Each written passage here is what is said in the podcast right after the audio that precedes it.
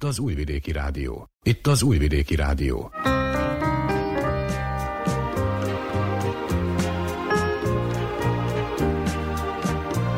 Egészségügyi mozaik.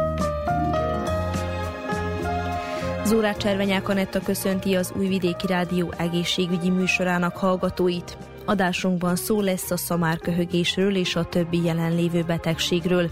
Folyamatosan növekszik a szamárköhögéses megbetegedések száma, azonban még nem beszélhetünk pandémiáról, mondta a járványügyi szakorvos.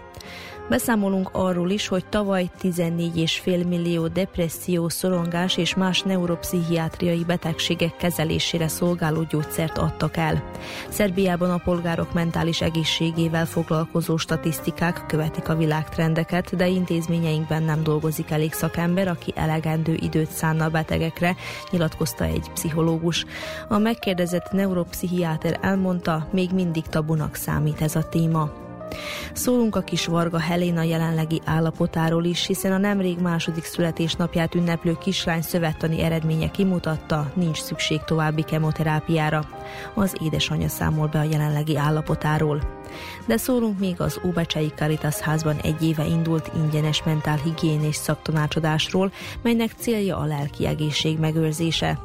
Szakemberek szerint januárban ugrásszerűen megnő a depressziós emberek száma, felmérések szerint mindez a lakosság 10-12%-át érinti. Ennyi a kínálatból, ha felkeltettük érdeklődésüket, tartsanak velünk. Vukicevics Mihályló zenei szerkesztő és Mihály Dásdiú hangtechnikus nevében tartalmas időtöltést kívánok.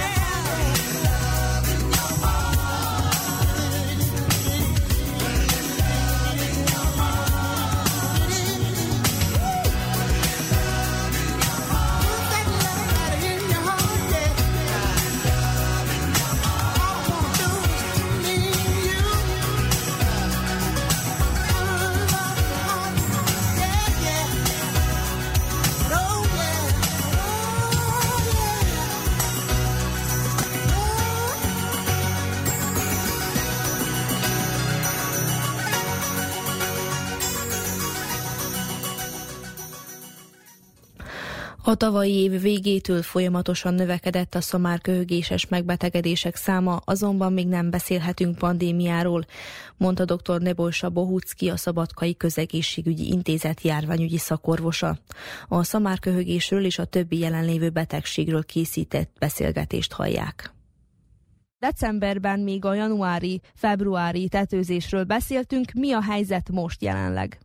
Per pillanat, ha, ha néz, nézzünk a mostani járványtani helyzetet, Szabadkán, Észak, Bácskában, de lehet mondani egész Vajdaságban, akkor lehet mondani, hogy minden nap, minden hétre regisztrálunk több és több beteget. Na most beszélünk a felső légüti megbetegedésről, tehát nagyon sok betegség itt van, mert etiológia, tehát az ok is különbözik. Elsősorban beszélünk a COVID-19 betegségről, Omikron vírusról, akinek van több tíz, inkább több száz különböző mutációja per pillanat, tehát egy se aktuális, vagyis nincsen több mint 50 százalékban. Mondjuk rá az a HV1-es, mondjuk rá, de kb. csak 20-25 százalékban, aztán jönnek a további mutációk. Tehát ez egy. Aztán következő betegség influenza. Influenza vírus sikerült izolálni, vagyis mind a három influenza vírus, tehát influenza A, H1, aztán influenza A, H3 és influenza B vírus. De kell mondani, hogy influenza B típusnak is van sok mutáció, tehát ebből is van elég sok korokozó. És a harmadik betegség az a respiratorikus szinticiális vírus. Itt is van a és B csoport, A csoportból van 16 vírus, B csoportban 12, tehát összesen 28 vírus, tehát összesen per pillanat lehet mondani, hogy a vajdaság területen cirkulációban van több száz különböző vírus, akik bírnak okozni felső légüti tüneteket. Persze, itt van még néhány vírus, de ez a három betegség, tehát COVID-19, influenza és Eh, RSV azért fontos, mert eh, használjunk azt a kifejezést, hogy tridémia, tehát három betegség van egy területen, egy időben. És ebben azért is emberek fordulnak orvoshoz, vagy inkább nem fordulnak, mert relatív enyhe a tünetek szerencsére. Tehát valaki bír lenni csak lázas, és esetleg köhögés, valakinek bír lenni orfolyás csak, valakinek elmegy a hangja, tehát különböznek a tünetek, de szerencsére kevés az a személy, aki ebben beteg, hogy muszáj fordulni orvoshoz kezelés miatt. Itt is csak a, a klinikai kép alapján adunk valamilyen mondjuk rá lázcsillapító, vagy fájdalomcsillapító, és így tovább. Tehát per pillanat klinikai szempontból eh, relatív megfelelő helyzet, de ha nézzük, mondom, mely, melyik vírusok aktuálisok, összesen hányan betegek vagyunk, hát ez tipikus dolog mindig ilyenkor januárban. Amikor az emberek olvassák a híreket, hogy 8 és fél ezer regisztrált fertőzött, akkor a szamárköhögés szempontjából pedig ott ugye ezer fölé emelkedett, akkor hm, hajlamosak egy kicsit bepánikolni. Hogy látja ezt? Ha beszélünk vírusokról, már mondtam, mindig is ilyenkor szokott lenni hasonló helyzet, január közepén, tetőzés lesz csak január végén, inkább február első részben, de a szamárköhögés az egy bakteriális betegség, ami tényleg alig-alig regisztráltunk. És mostani adatok, ha nézzünk Észak-Bácskát, per pillanat tudunk 25 betegről, ha beszélünk csak a szamárköhögésről, ha nézzünk egész köztársasága, több mint ezer, de ezt kell mondani, hogy ezek a személyek fordultak orvoshoz, és a laboratóriumi tesztelés alapján van ez eredmény. A reális szám biztosan nagyobb, mint néhány ezer. Csak Észak-Bácskában becslések szerint van néhány száz, akinek van, vagy volt, decemberben, január ugye, összesen a szamárköhögés. Azt kell mondani, hogy szamárköhögés nagyon érdekes betegség, mert ha valaki felnőtt, nekik enyhe, ennek a személyeknek enyhe tünetek, csak köhögés. Ha néztünk és beszéltünk erről a betegségről, nem tudtunk reális számot sose. Tehát mindig itt volt körülünk valaki, akinek volt szamárköhögés, de az a személy volt felnőtt, inkább úgy tűnt, mintha valamilyen allergiája van, vagy mondjuk rá dohányzik is egy időben, és akkor nem volt világos, miről van szó. De ha egy gyerek beteg, és neki lesz mindig súlyosabb klinikai kép, akkor itt persze csinálunk mindent, ami szükséges, és akkor kiderül pontosan mi az ok ennek a köhögésnek. Tehát a szamár köhögés, vagy a pertussis, inkább ez a betegség legveszélyesebb, ha valaki fiatal. Első néhány évben. Tehát első évben nagyon veszélyes ez a betegség, és bír lenni halálos kimenetű. Aztán, ha beszélünk az idősebb gyerekekről, mint egy év, tehát itt is persze súlyos bír lenni, de szerencsére nem annyira. És ha már beszélünk a gyerekekről, akik járnak iskolába, általános vagy középiskolába, itt inkább beszélünk a fárasztó köhögésről, ami nem múlik el egy, két, három hét után se. Azért is van az a kifejezés, hogy száz napos köhögés, mert tényleg valójában ennyire tart ez a betegség, ha kezelünk, ha nem is. Tehát érdekes.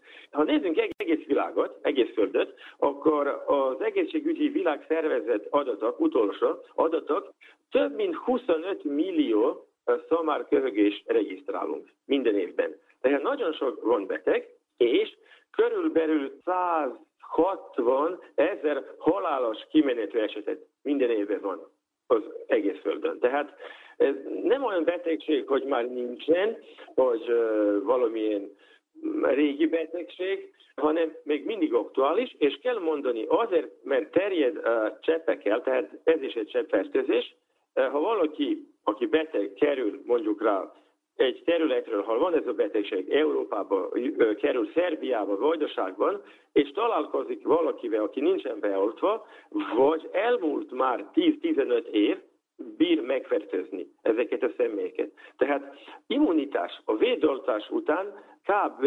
10-15 év után már alig-alig van, de kell mondani, ha valaki nincsen beoltva, és volt valamikor beteg, tehát volt val- valakinek szamárköhögése, ez természeti immunitás még rövidebb. Tehát ilyen mesterséges immunitás a védoltás után erősebb, hosszabban lesz, mint természeti immunitás. Érdekes. Ebben azért az általános stratégia, ha beszélünk, hogy bírunk eliminálni, vagy kontroll alatt tenni ezt a betegséget, akkor elsősorban immunizáció. Ebben azért is a, a beszélünk betegekről, és nézzünk hány évesek, beszélünk gyerekekről, akik 15 körül, tehát 10-től esetleg 20-ig ez a populáció beteg, regisztrálunk ezeket, de ha valaki már idősebb, 30-40, vagy még ettől idősebb személy, mondom, relatív enyhe tünetek. És azért nem is tudunk sose bárhol, tehát nem csak Szerbiáról, beszélünk, mert hasonló folyamat van most egész Európában, mondjuk a Horvátországban is van egy uh, fajta járvány, ha lehet mondani, hivatalos vagy nem lényegtelen, de van elég sok beteg, tehát Belgiumban és még néhány nyugati európai országban. Arra van szó, hogy a nyáimmunitás uh, már nem megfelelő. A 95% az a oltási arány, és magasabb, mint ami valamikor volt, mondjuk rá, volt Jugoszláviában, volt mindig 95% vagy, vagy nagyobb ez az oltási arány. De most csak 80 százalék, ha nézzünk Szerbiát, 2022-ben. Tehát a második évben a revakcinációt kapta csak 80 százalék az a gyerek, akit kellett beoltatni. Azért a nyáimmunitás már nincsen, és azért elsősorban lesznek betegek, akik nincsen beoltva, de azok is bírnak, akiknél az oltás után volt 10-15 év ezelőtt. Tehát, ha beszélünk Szerbiában, milyen a helyzet, tehát első évben jön három védoltás, az a Pentaxim, valamikor volt Diteper, de aztán jött a Pentaxim, ami véd a öt fertőző betegség ellen, így a szamár köhögéstől. Aztán a második évben jön az első revakcináció, tehát a negyedik, negyedik Pentaxim, ez volt egész. De most 2022-től iskola előtt gyerekek megkapnak a tetraxim, tehát egy védoltás, ami véd négy, tehát tetra, négy fertőző betegség ellen, így a pertussis ellen, ez jó, jó döntés volt, de az is jó lenne, ha mondjuk rá 20 év után is legalább egyszer megkapjuk egy ilyen védoltást, amiben van mondjuk rá védettség tetanusztól, diftéria ellen és a szamárköhögés ellen. Ez nincsen, nincsen más országokban sem, mert mondom, klinikai szempontból enyhe betegség felnőtteknek. Tehát felnőttek bírnak lenni betegek, valamiért fognak örögni mondjuk rá két-három hónapot, és fog elmúlni ez a betegség. De ha abban a családban, egy országban, tehát ez társadalomban, gyerek, minden gyerek kell, hogy legyen beoltva, és van beoltva, akkor nem lesznek a súlyos esetek, ami legfontosabb. Azt is kell mondani, hogy most olyan stratégia is van, hogy ha valaki terhes, tehát várandó, tehát kismamákról beszélünk, ezeket kell beoltatni, ha az a lány, az a nő is megkapta a gyermekkorban vérzoltás, ebben azért, mert már e, alig-alig létezik immunitás, jó lesz beoltatni ezeket a nőket, és akkor antitesteket bír átadni uh, intra, tehát placentáris módon, az a fétuszra, vagy uh, esetleg, ha már jött a kisgyerek a világra, akkor se később beoltatni édesanyát, mert ez a ugye közvetlen kapcsolat, ami van a felnőtt személy és kisgyerekről, közt itt kell, hogy mindenki legyen, jó lenne az édesapa is, hogy legyen beoltva, nehogy kerüljön a családba a baktérium, mert oltjuk csak a harmadik hónapban, akkor jön az első védoltás. Tehát mindig az, az első két hónap kritikus, és akkor jó, hogy az a kis ugye, csecsemő kerüljön bárkit, akitől bír ugye kapni ezt a fertőzést, persze minimum jó lenne beoltatni édesanyát és édesapát. Térjünk akkor csak vissza még a szamárköhögésnek a kezelésére, illetve hogy melyek a legsúlyosabb esetek, mennyire lehet súlyos ez? Igen, beszélünk egy bakteriális fertőzésről, tehát antibiotikum mindig segít, de mindig. Nincs rezisztencia, de arról van szó, hogy csak a betegség első egy-két hétben sikeres kezelés. Ameddig a korokozó a baktérium van a felső légüti területeken, anatómiai részeken, de később már a toxin egy méreg, tehát ez egy, egy toxin termelő, tehát baktérium, ez a toxin bemegy a szervezetbe, és akkor ez, ez a toxin miatt indul az a köhögés. Tehát érdekes a neve is, muszáj mondani. Tehát a, valakinek van szamárköhögés. Első egy-két hét egyáltalán nem specifikus, nem tipikus ez a betegség. Van orfolyás, láz és így. De mikor emulik első vagy második hét, akkor jönnek a köhögési rahamok, tehát nagyon kínzó, fárasztó köhögés, 10-15 köhögés egy más után, ami nagyon fárasztó az a kisgyereknek, alig tehát bír e, köhögni, 10-15-ször egymás után, és aztán már fáradt az a kisgyerek, kell persze oxigénje, és akkor jön hangos, nagyon erős belégzés. Na most ez a hangos belégzés nagyon tipikus, és a szamárbőgésre emlékeztető belégzésről lehet beszélni, azért ez a kifejezés szamárköhögés. Itt már nem segít antibiotikum. Tehát csak a kezdetben. De a kezdet egyáltalán nem tipikus, orfolyás, lázas. Nagyon sok gyereknek ebben most van ilyen klinikai kép. Tehát orvos nem is gondol erről, de nem is kellett gondolni erről valamikor, mert nem regisztráltunk szamárköhögést.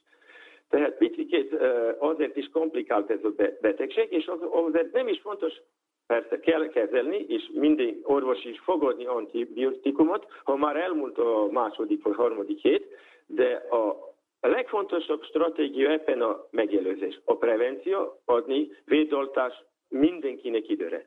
Persze, ha valaki már beteg, és elkezdtünk antibiotikummal, akkor jönnek a szövődmények. Ha valaki, tehát attól függ, hány évesek, a fiatalabb személyeknek lesz több szövődmény. Elsősorban bír lenni a tüdőgyulladás, mert mondom, az a kisgyerek sokat köhög, nehezen lélegzik, és akkor szekréció és minden megmarad a bronchiából, tracheába, és akkor végül a tüdőbe, és azért van a tüdőgyulladás, pneumonia, aztán bír lenni a középfülgyulladás, mint szövődmény, de érdekes az idegrendszeri károsodás is bír lenni, mert sok köhögés miatt és nehéz lélegzés miatt lesz egy hipoxió, tehát nem lesz megfelelő mennyiségben oxigén vérben, és azért jön a hipoxió, tehát az idegrendszeri károsodás, ami nagyon veszélyes. És végül persze, ami legsúlyosabb, az a halál, ami ritka dolog, de sajnos még mindig regisztrálunk. Tehát akkor még nem beszélhetünk pandémiáról, tehát ez még nem az a szint nagyon messze volunk attól, hogy legyen egy világjárvány, mert mondom, ez sok országban endemikus betegség. Mondjuk rá, ha nézzünk egész világot, akkor sajnos léteznek olyan országok, ahol nincsen még mindig védoltás, vagy ha van esetleg két-három dózis, kellene minimum négy, plusz egy emlékeztető oltás mondjuk rá iskola előtt, tehát minimum öt védoltás. Sajnos sok gyerek néhány millió gyerek még mindig nem kapja egyetlen egy se védoltást per tusziszelen, tehát sok országban ez betegség endemikus, de mondom, konkrét Európában is bírunk találkozni ezzel a betegséggel, de a felnőttök személyekről, ha beszélünk.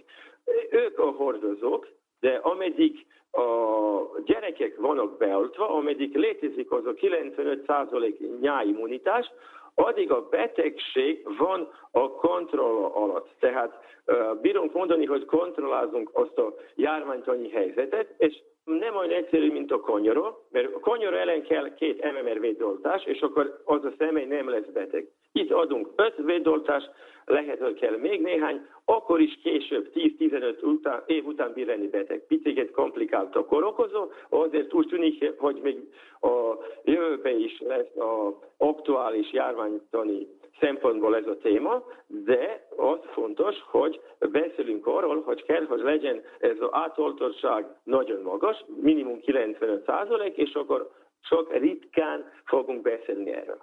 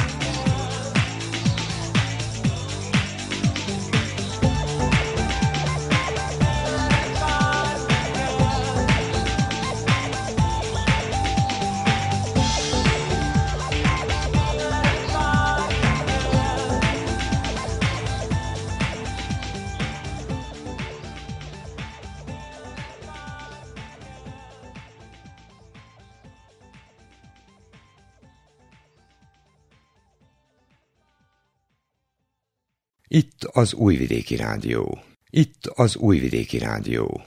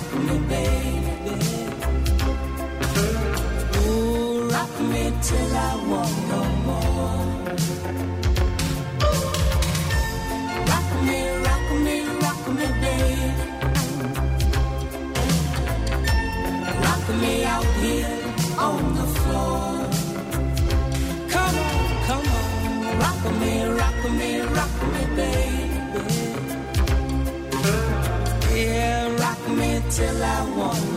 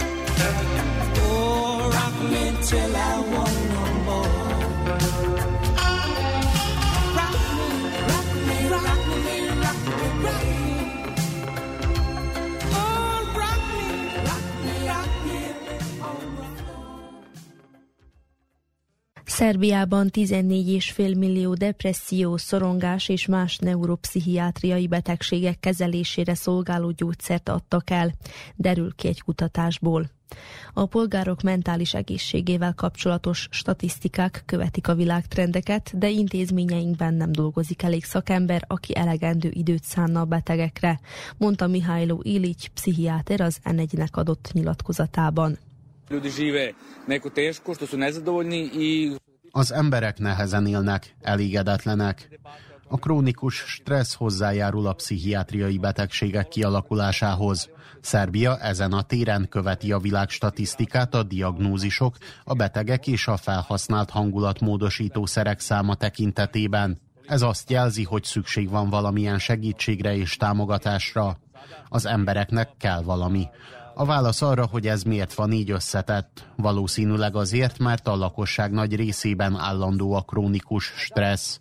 Nem meglepő, hogy ekkora igény van a kezelésre vagy bármilyen segítségre, mondta Illich. Szerinte az a társadalom, melyben ilyen gyorsan kell élni, olyan helyzetet produkál, amelyben egyre kevesebb az együttműködés, a nagyvárosokban élők pedig egyre inkább elszigetelődnek. Koleszár Borbál a neuropszichiáterrel készített korábbi interjúnkban ezekről a problémákról, illetve a tudatmódosító szerek és a nyugtató közötti különbségről beszélgettünk. A szakember elmondta, még mindig tabunak számít ez a téma, és hogy a legtöbben a szégyenérzet miatt nem fordulnak szakemberhez tisztázzuk le a fogalmakat, tudatmódosító anyagokról beszélünk, mi különbözteti meg egyáltalán a drogokat a nálunk legális nyugtatóktól, kábítószerektől. És egyáltalán megkülönbözteti-e valami? Igen, természetesen. Tehát amikor mi tudatmódosító anyagokról beszélünk, akkor elsősorban az illegális drogokra gondolunk. A gyógyszerek nem módosítják tulajdonképpen a, a tudatot. Itt a magukban a hatásmechanizmusokban van különbség, tehát a két gyógyszercsoport, illetve két anyagcsoport között, tehát a tudatmódosító anyagoknak, illetve a drogoknak elsősorban az a szerepe, hogy az agynak a jutalom központjára hassanak, tehát itt tulajdonképpen az történik, történik, hogy egy bizonyosféle elégedettség, egy eufóriai érzést idéznek elő. Ez az elsődleges szerep. A nyugtató típusú gyógyszereknek pedig teljesen más hatásmechanizmus alapján, tehát azokra a receptorokra hatnak az agyban, amelyek egy, egy nyugalmi állapotot, egy szedációt idéznek elő, tehát nincs ilyen eufóriát, örömérzést okozó hatásuk. És milyen orvos írhatja ki akkor ezeket a nyugtatókat, és mi alapján? A mostani törvények szerint bármilyen orvos kiírhat nyugtatót.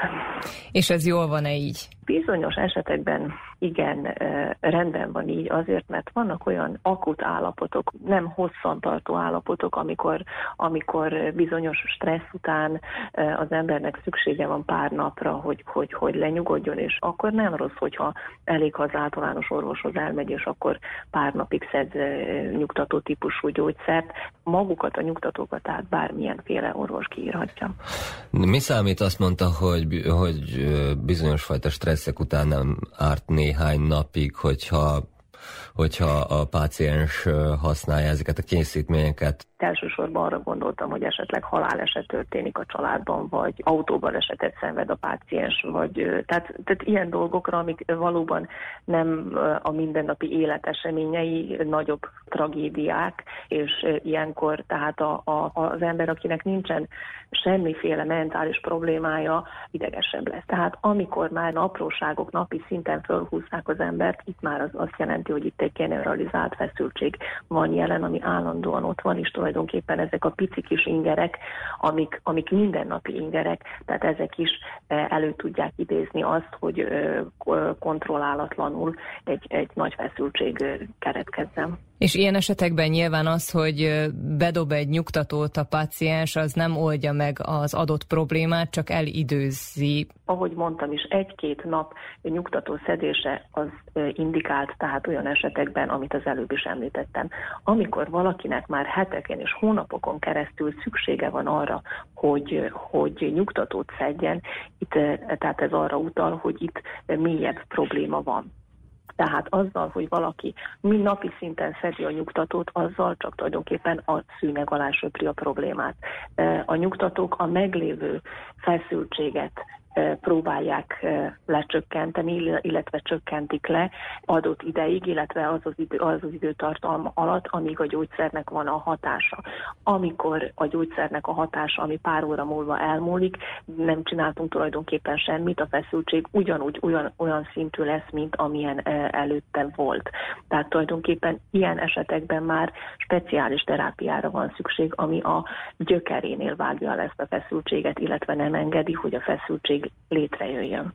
Tehát ebben az esetben teljesen téves a feszültségoldóknak a, a szedése. Ez tulajdonképpen úgy néznek mintha foggyulladása lenne valakinek, és fájna a foga, és akkor ezt fájdalomcsillapítóval gyógyítaná.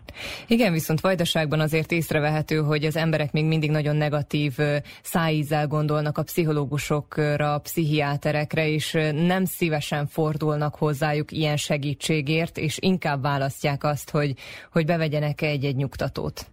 Igen, ez sajnos nagyon elterjedt vélemény a mi közegünkben nagyon negatív a hozzáállás a, a, a pszichiáterek iránt. Elsősorban egy ilyen szégyenérzet van még mindig az emberekben, hogyha pszichiáterhez kell menni. Nagyon sokszor hallom azt, hogy legyek egy kicsit vulgáris, nem vagyok én bolond, hogy pszichiáterhez menjek.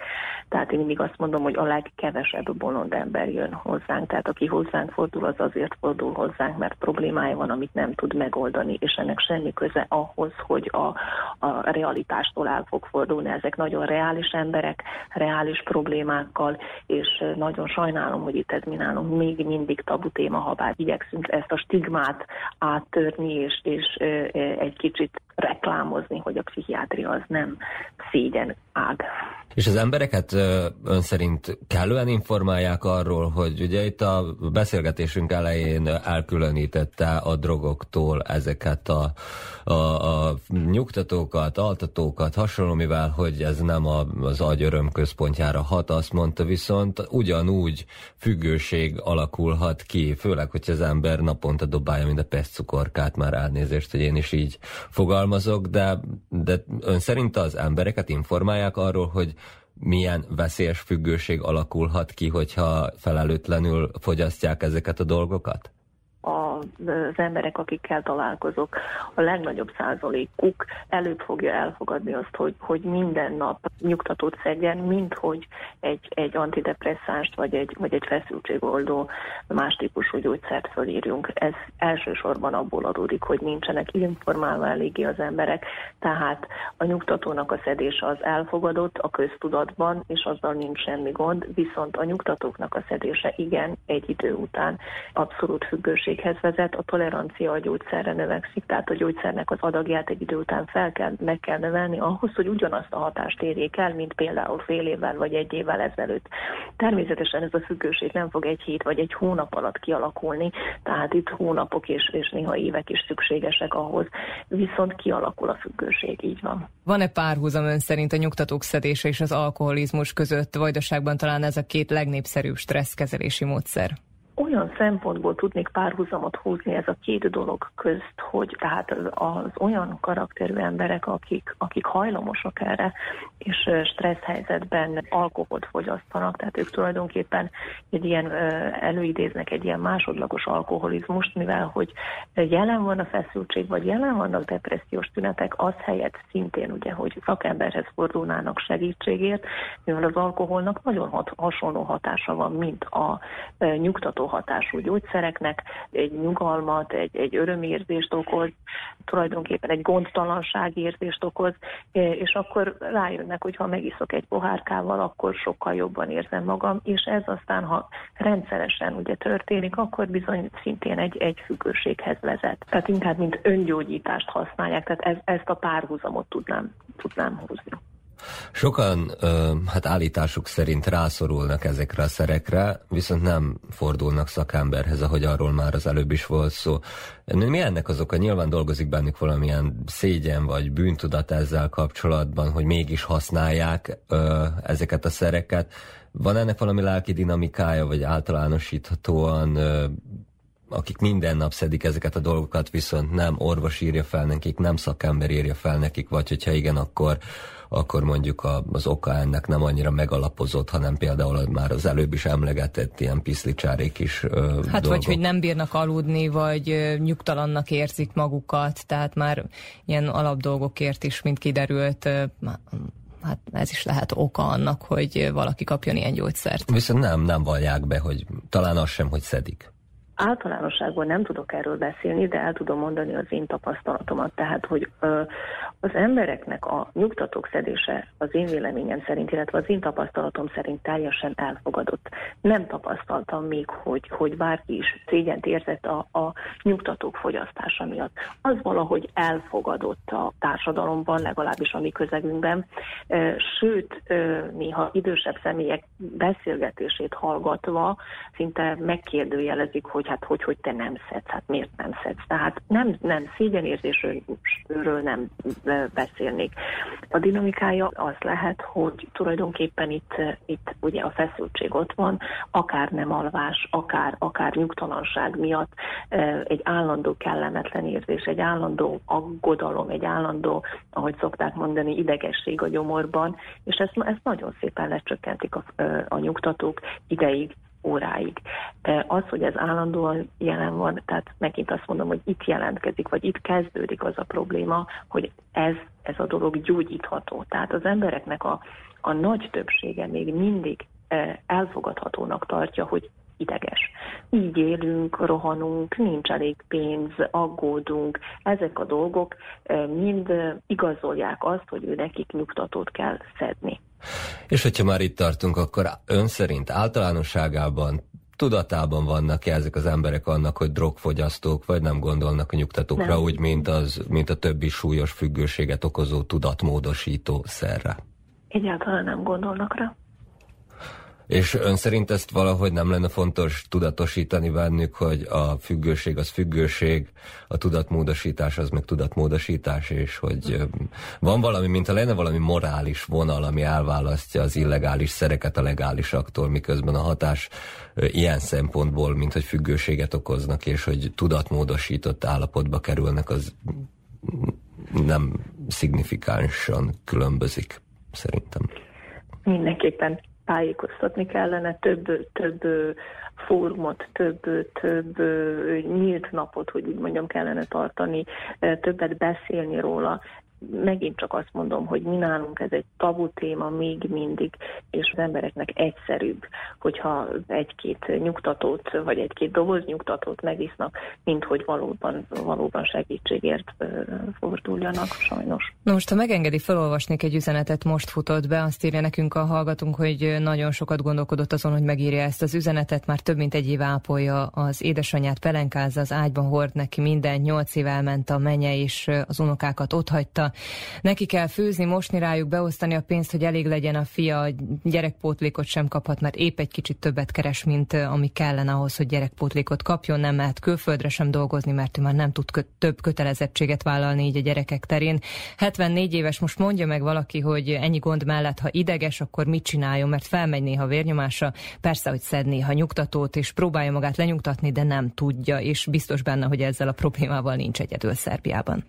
Igen, rengetegen vannak, tehát azok az emberek, akik családtagokat ápolnak, hosszabb ideig pszichikailag és fizikailag is kimerülnek, viszont ez az állapot abszolút indikáció a speciális, hogy úgy mondjam, tehát az antidepresszáns csoportból való gyógyszernek a szedésére. Azért, mert tulajdonképpen ilyen esetekben a páciensnek már az adaptációs kapacitása lecsökken, a frusztrációs toleranciája, tehát a stressz helyzeteket már nem tudja elviselni, és ezért állandóan, állandóan. Tehát egy hiperszenzitív, egy túlérzékeny állapotban van már a kiberültség miatt, tehát úgy pszichikai, mint fizikai, viszont, viszont megint csak azt mondom, hogy a nyugtatóval ezt nem fogja megoldani. Természetesen én mindig azt mondom a páciensnek, hogy a, a gyógyszer nem a problémát fogja megoldani, viszont megerősíti pszichikailag az embert annyira, hogy meg tudják saját maguk oldani az adott problémát. Igen, viszont ehhez is szakember segítsége kell, tehát nem nem vághatok én a fejemre, hogy ilyen vagy olyan nem, szert nem. Tehát, szeretnék tehát venni. Tehát antidepresszánsok, vagy pszichostabilizátorok, vagy már az altatóknál is pszichiáter véleménye szükséges.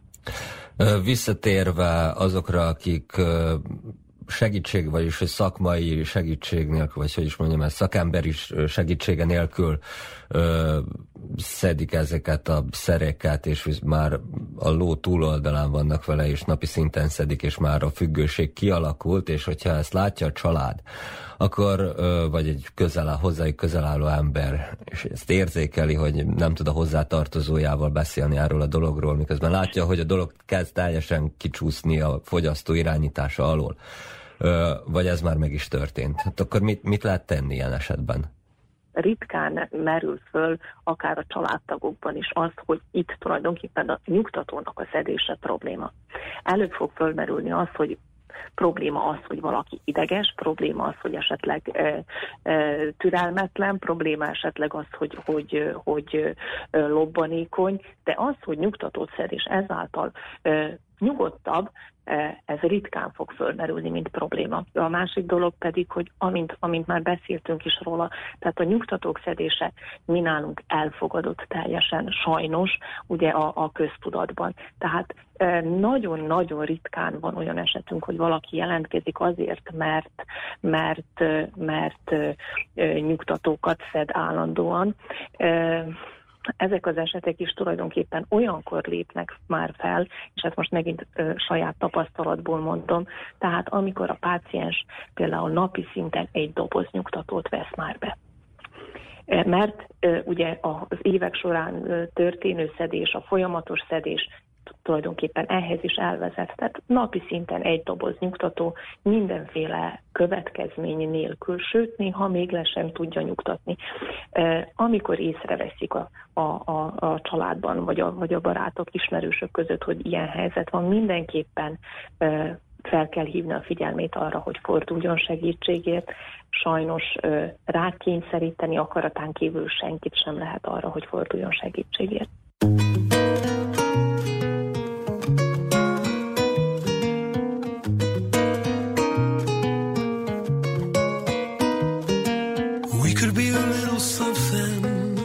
I'll be everything you wanted. I could bring you real comfort, give you a break from loving. I'm trying more just a little. I wanna meet you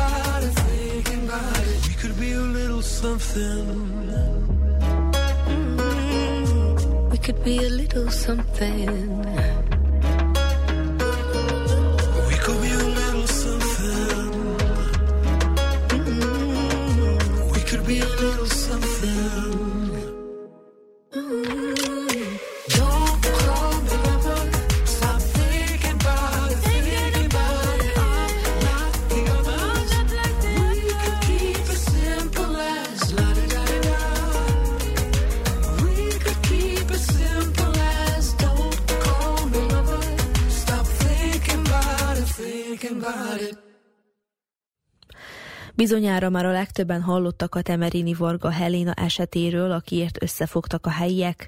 A kislány ugyanúgy fejlődött, mint kortársai, viszont hirtelen elvesztette járásképességét, amint, amit mint kiderült egy tumor okozott.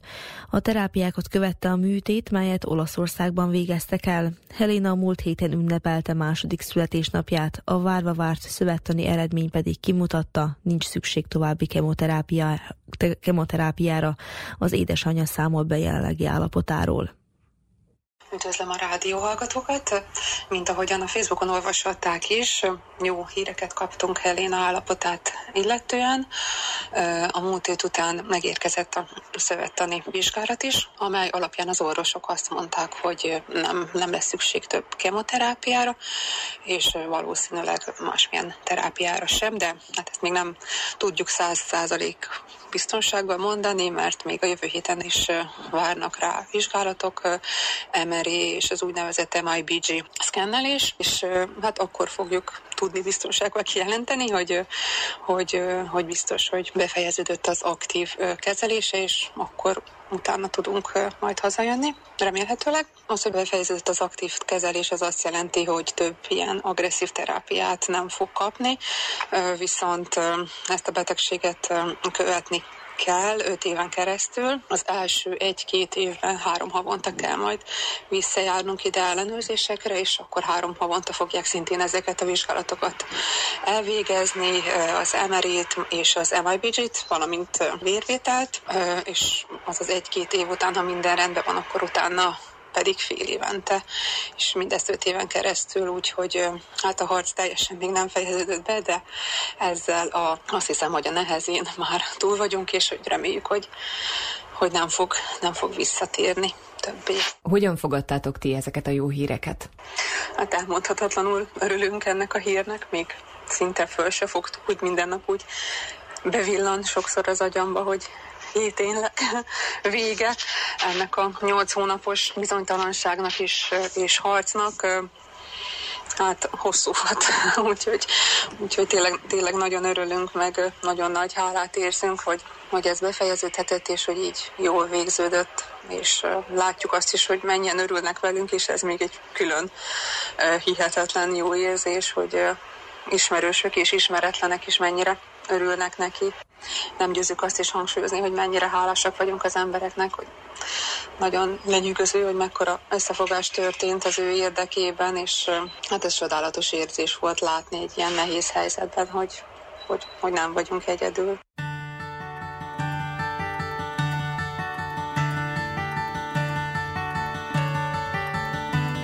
You fill up my senses like a night in a forest, like the mountains in springtime, like a walk in the rain, like a storm in the desert, like a sleepy blue ocean. You fill up my senses come fill me again. Come, let me love you. Let me give my life to you. Let me drown in your laughter. Let me die in your arms. Let me lay down beside let me always be with you. Come, let me love you. Come, love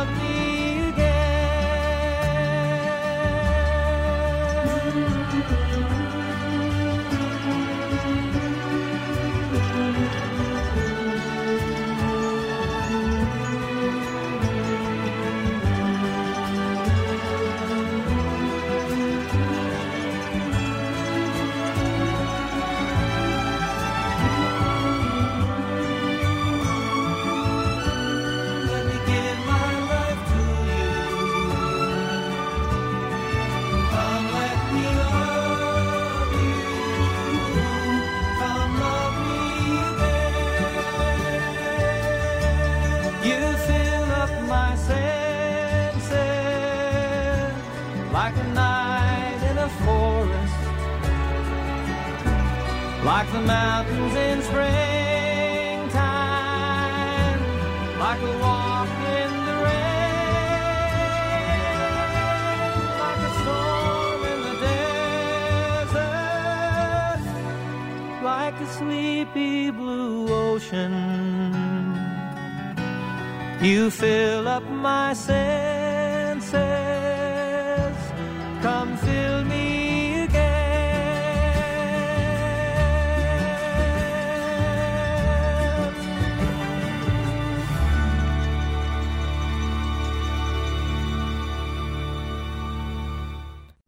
Legyen a Vajdasági RTV mellett, bárhol és bármikor. RTV az önokos telefonján.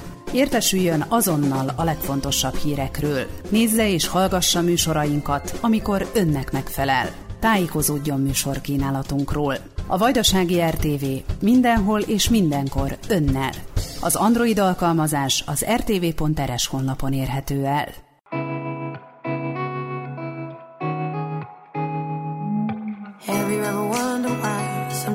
and pay the price. Have you ever wondered why some people live, some people die? Have you ever wondered why you can't find peace of mind? We live another day still on the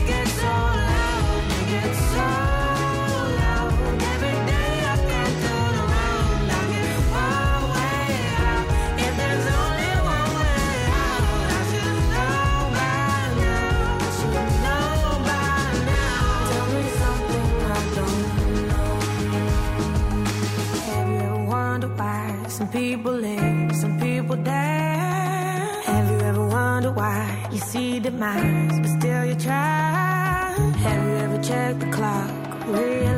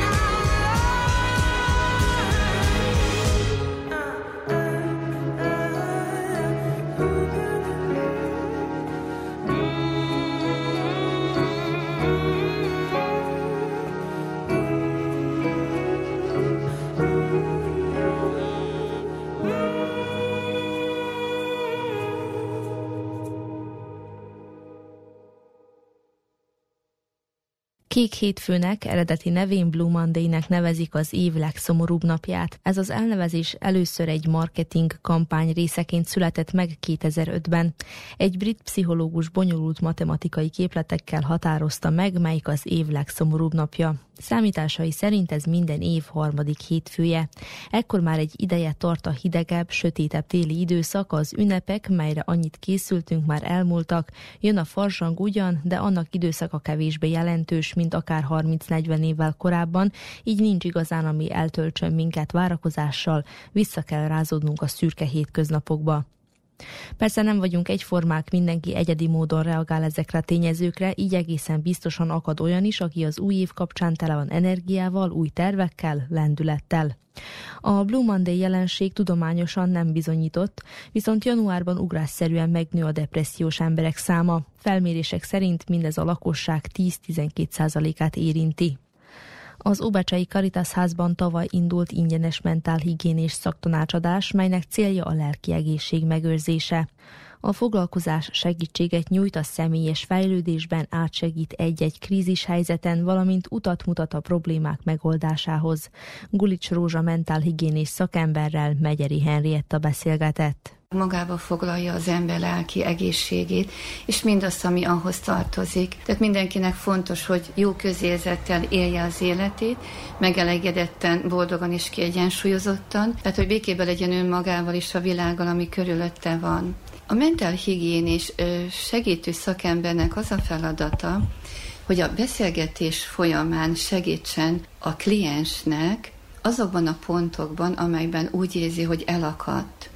Tehát gyakorlatilag a mentálhigiénés szakember mozgósítja az ember belső erőforrásait, hogy fölismerje önmagában, a saját életében, helyzetében világosan azokat a pontokat, amelyben úgy megakad, olyan elakadás van, hogy egyedül segítség nélkül nem tud tovább lépni. És a beszélgetés alapján segítsen egy olyan távlatokat nyitni, amelyek az egyénben meghozzák a választ, tehát megadják neki a, azt mondjuk azt a veszőparipát, vagy legyen azt a kormánykereket, amit ő utána jól tud kormányozni, hogy abból kilépjen és tovább tudjon zöggenőmentesen élni. Tehát az egészséges életmódú embereknek a segítéséről van szó, mert a mentálhigiénis szakemberű nem diagnosztizál, nem a terápiát nem gyógykezel, de ha felismeri, hogy olyan szeméről van szó, akinél kicsit szétcsúszott a személyisége, a helyzetből adódóan, vagy egyéb körülmények miatt,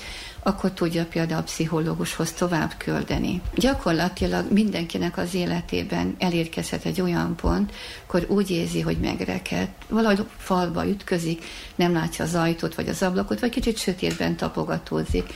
Ezt lehet úgy is nézni, hogy haladunk az úton, és hirtelen kialszik a fény, van egy pici mécsvilág, amiben esetleg látok, hogy oda léphetek, vagy amarra már nem, és egyszerűen elveszítettem az irányomat, a, a tájékozódást, és látom, hogyha nem érkezik egy nagyobb fény, akkor én innen nem tudok tovább menni, tehát megálltam. És az életem is megáll, és az ember érzi, hogy gondok vannak, mert vergődik magában. Kicsit úgy, mint halaszározon, és nem kap igazából levegőt olyan, tehát mintha úgy folytogatná az élethelyzet.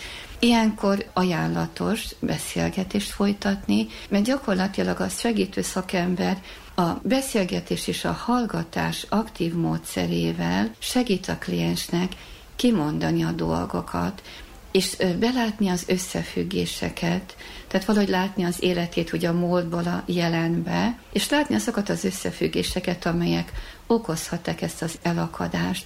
És miután ő ezt belátja, már egyedül kezdi látni, hogy ebből hogyan tud kilépni. Tehát itt igazából a beszélgetésnek a technikáján van a hangsúly, tehát az aktív hallgatás, és gyakorlatilag a visszatükröződő összefoglalás és a kérdések, amelyek ezt a távlatot megnyitják, tehát megnyitják ezt az utat, ezeket a kapukat vagy ablakokat, amelyekből az a fény be tud áradni, hogy a válasz megjöjjön, és megfogalmazódjon magában a kliensben. A mindennapokban mondhatjuk azt, hogy napról napra egyre több stressz ér bennünket, akár a munkahelyen, a környezetünkben, vagy akár a családon belül is. Tehát a, a mentálhigiénés szakember valójában ezeket a szálakat próbálja elsimítani, az önmarcangolást, vagy a stressz helyzetekből való kilépés egyik kapaszkodója a mentálhigiénés szakember? Tehát gyakorlatilag igen, mert a lelki egészségünk függ a stressznek a kezelésétől, és a legtöbb dolog, ami ér bennünket a stressz. És hogy igazából hogyan ö, kézbe venni, hogyan kezelni, ehhez ad egy újabb látásmódot. Mert gyakorlatilag mindenkinek van egy technikája, egy módszere, de megvannak a, talán a megszokott stresszek, vagy a határok, amikor még úgy könnyedén tudunk tovább siklani, és sűrűn félretesszük ezeket a dolgokat, esetleg szőnyeg alá söpörjük. És amikor már van egy kupac és belebotlunk, akkor kezdünk gondolkozni, és akkor hirtelen sok lesz az, ami van, és itt akkor tényleg komolyan meg kell állni, és időt szakítani arra, hogy azt előszedjük akár egyenként. Ezért is van az, hogy a segítő beszélgetés egy olyan folyamatos találkozás, ami négy-öt alkalommal tart. 45 percig tart, tehát titoktartás sövezi, és gyakorlatilag maga az kliens az, aki felhozza a témát, hogy melyik alkalommal miről szeretném beszélni, mi az, amit érzi most, hogy a következő lépcső, amit majd be kell járjak, amit meg kell oldja, hogy én fölfelé menjek a megoldás felé, és gyakorlatilag ő az, aki meghatározza, hogy négyszer vagy ötször jön el. Mert érzi azt, hogy ő eljutott a megoldásig, és most már tudja az életét kézbe venni és egyedül vinni tovább. Mit tapasztal, mennyire nyitnak önfelé az ismeretlen emberek, ugye, mint említette a titoktartást, hogy abszolút nem szivárok ki semmilyen információ az alanyokról. Inkább ismerősök, ismeretlen személyek jelentkeznek önnél, hogy segítségre van szükségük. Mi a tapasztalata? Tehát segítő beszélgetést az ember nem tud közelállókkal folytatni, mert szubjektív. Tehát vannak érzelmi kapcsolatok az emberek között. Tehát akiről keveset tud, vagy aki esetleg egy ilyen felületes ismerősi kapcsolat van, azokkal lehet, mert nincs egy közelebbi kapcsolat, tehát közelebbi ismerettség, ami befolyásolhatja ezt az egész folyamatot. Maga a nyílás az nagyon nehéz.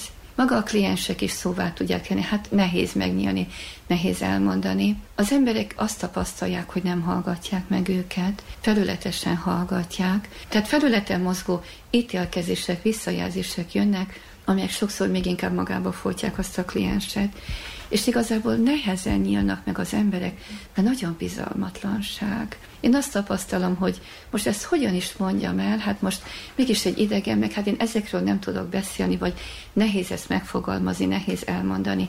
Ez természetes. Szerintem ez talán rendben is van, mert az lenne gond, ha az ember ki kiabálna a világnak, hogy mi van benne, mert a világ azt nem tudná úgy fogadni, hogyan kell, hogy a kliensnek a javára váljon. Szerintem természetes folyamat, hogy idő kell, a bizalmat ki kell építeni. Az ember ezt érzi a beszélgetés alatt, hogy bízhat, hogy megnyílhat, és azt érzi, hogy az aktív hallgatás által, hogy ki tudja mondani a dolgokat, sőt, rájön olyan dolgokra, és úgy meg tudja őket fogalmazni, amit eddig úgy érzett, hogy nem is tudja, hogy volt benne, mert igazából a meghallgatás egy belső világosságot is hoz a kliensnél ahhoz, hogy ő meg tudja ragadni önmagát, és még ha darabokba is, de ki tudja tenni maga elé az asztalra azt, amit a belső világában van. Mert az, ami tapasztalat, hogy amikor ennek az összerakónak a részeit, hogy mind kikerül az asztalra, akkor már a királyes látja, hogy mit, hova kell, hogy helyezzen, hogy az egy egységes képet alkosson, és rájön arra, hogy hol voltak a gondok, hogy mit kell, melyik csomagot kell kioldani, vagy melyik terület az, ami sántít, amin dolgoznia kell, és hogy ezt milyen módon tudja megoldani. Tehát igazából a kliensben történik változás, előrelépésen horizontok nyílnak meg, és a belső életébe betér egy világosság, ahol látja önmagát, a folyamatokat, az életeket, és talán még jobban megbarátkozik önmagával, és rájön, hogy ami benne van, attól nem kell félnie, azt lehet kezelnie, és van megoldás. Igen, és ilyen esetekben talán egy külső személy egy-egy élethelyzetet sokkal élesebben lát, mint az, aki benne van, tehát nem látja a kiutat, népbetegségnek számít talán a pánikbetegség vagy a szorongás. Ön mit tapasztal, hogy azok, akik jelentkeznek önnél, milyen nehézségekkel állnak szemben? Leggyakoribb a családi helyzetek, mert abban mozgunk, és ott van a legtöbb elcsúszás egymás mellett. Tehát az első helyen a családi gondok vannak, a munkatársi kapcsolatok, amelyek sokszor meg vannak mérgezve, gyakorlatilag ez a kettő, és igazából, hogy hogyan kezelni az embereknek az elfogadását, vagy el nem fogadását. Mert sűrűn bárhova megy akár szórakozni egy fiatal, mit tapasztalhat, hogy valahogy kilógok a sorból, más vagyok, mint a többi. Hogy érzem, hogy úgy úgy furán néznek rám. Tehát a társas kapcsolatok. És főleg ezek azok, amik gyakoriak, hogy olyannal nem találkoztam, hogy az ember, amikor, tehát ha szorong az ember, akkor eleve pszichológushoz megy, mert tudja, hogy neki pszichológusra van szüksége. A beszélgetés elején említette, hogy a mentálhigiénés szakember és a pszichológus nem ugyanazt a szakkört, feladatkört látja el, és ez nagyon fontos. Gyakorlatilag a mentálhigiénés szakember szakembernek. Tehát, tehát igazából ennek a folyamatnak az az előnye, vagy ereje, hogy amikor az ember beszélgetni kezd a klienssel, akkor kezdje látni a belső világát. Tehát feltárulkozik egy szép, értékes világ, amiben gyönyörködni lehet, és csodálni a másik embernek a szépségét, és látni azt is, ha elcsúszás van benne. Mert ezt látjuk abból, hogy az ember egy így mondjuk, hogy ördögi körben forog. És abból látjuk, hogy az ember már belesett egy olyan körbe, amiben egy más jellegű szakembernek a segítségére van szükség, hogy ő abból ki tudjon lépni. Én tudok segíteni abban, hogy ő tudja kezelni azt a helyzetet, amiben van, és tovább lépjen. De amikor már belső egészségi igen, pszichikai problémák vannak, azt lehet látni, és tudja az ember, hogy na, ez nem az én területem, nem az én asztalom, és én jó akaratom ellenére se nem tudok tehát olyan megoldást adni, amire neki szüksége van, és akkor szakemberhez küldöm. Mi az, ami önt motiválja ebben a munkában? Az, amit én megtapasztaltam a tanulmányok sorában, sor alatt igazából, hogy arra jöttem rá, hogy mennyire humánus ez a szakma. Itt találtam meg ezt a leghumánusabb emberszeretetet. Én hitoktató vagyok, és a mi életünk az új szövetségre tehát az Isten és ember szeretetre. És valahogy azt láttam, hogy azt, amire én törekedtem, mint hitoktató, ezt a világi szakmában, a világi területen kaptam még egy lehetőséget arra, hogy nem mint hitoktató, hanem mint mentelhigién és segítő szakember foglalkozzak, és ugyanazt tegyem. Mert itt akkor nem csak a hitbeli, mert a hitoktatóként hitbeli dolgokkal tudok segíteni, hit, tehát a hitnek a terén, a hitbeni elakadásokban, mert én pastorális tanácsadást is befejeztem, tehát a, a tanácsadásnak a területén úgy jártas vagyok hittéren. De viszont úgy érzem, hogy a mentálhigiénés képzésre szükségem volt, hogy akkor bárkivel tudjak foglalkozni, amikor nem hitbeli jellegű dolgokról van szó, és ugyanazt csinálom, az ember szeretetet, de egy nagyon szép, humánus fokon, amiben én annyira úgy igazából megragadott, és láttam, hogy milyen szép dolgok vannak a világban, a tudományban, a társadalomban, és hogy megéri tanulmányokat folytatni, az embertársa időt szánni, foglalkozni vele. A másik öröme, az én örömem, és ha ő boldogul, akkor én megelégedett vagyok, mert tudom, hogy valakinek visszatért az öröm az életébe.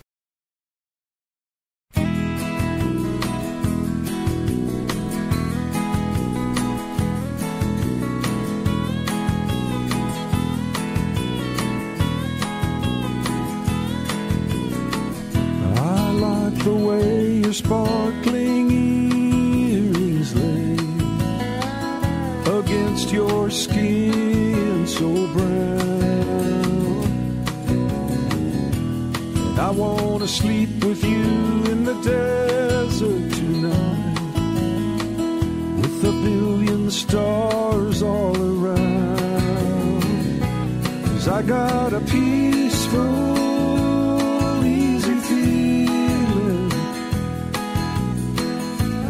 know you won't let me down. Cause I'm already standing on the ground.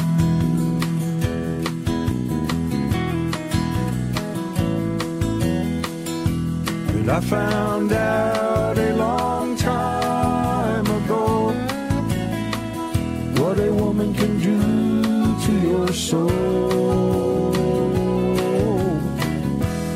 Oh, but she can't take you anyway. You don't already know how to go. Cause I got a peaceful, easy feeling. And I know you won't let me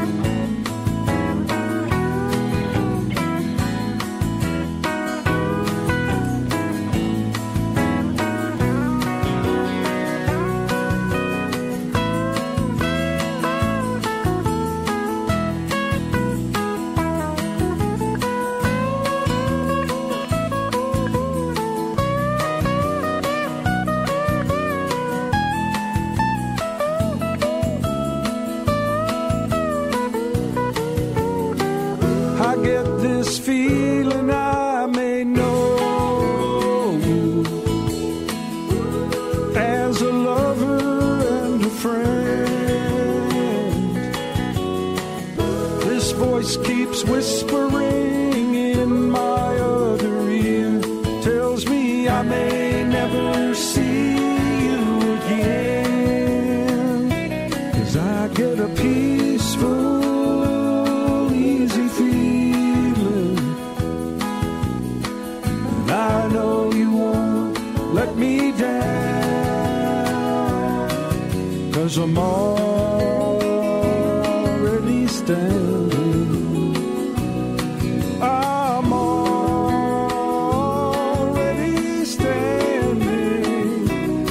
this all.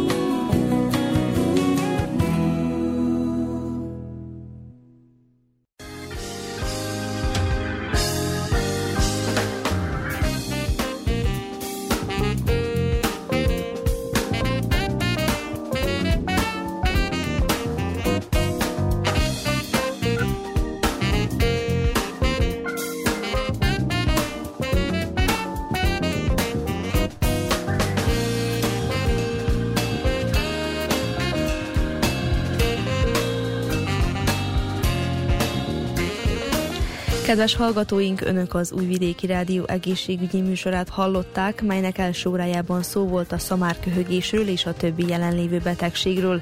Folyamatosan növekszik a szamárköhögéses megbetegedések száma, azonban még nem beszélhetünk pandémiáról, mondta a járványügyi szakorvos. Beszámoltunk még arról is, hogy 2023-ban 14,5 millió depresszió, szorongás és más neuropszichiátriai betegségek kezelésére szolgáló gyógyszert adtak el. Szerbiában a polgárok mentális egészségével foglalkozó statisztikák követik a világtrendeket, de intézményeinkben nem dolgozik elég szakember, aki elegendő időt szánna a betegekre, nyilatkozta egy pszichológus. A megkérdezett neuropszichiáter pedig elmondta, még mindig tabunak számít ez a téma. Hallhattak a kis Varga Helena jelenlegi állapotáról is, hiszen a nemrég második születésnapját ünneplő kislány szövettani eredménye kimutatta, nincs szükség további kemoterápiára. Az édesanyja számolt be a jelenlegi állapotáról. De szó volt még arról is, hogy az Óbecsei Caritas házban egy éve indult ingyenes mentálhigiénés szaktanácsadás, melynek célja a lelki egészség megőrzése. Szakemberek szerint januárban ugrásszerűen megnő a depressziós emberek száma, felmérések szerint mindez a lakosság 10-12 százalékát érinti. Vukicsevics Mihályró zenei szerkesztő, Boris Gyuranin és Mihály Dasdiu hangtechnikus nevében Zórát Cservenyák Anetta köszöni meg hallgatóink figyelmét. Műsorunk visszahallgatható a www.rtv.rs.hu honlapon, a médiatárban az egészségügyi mozaik cím alatt.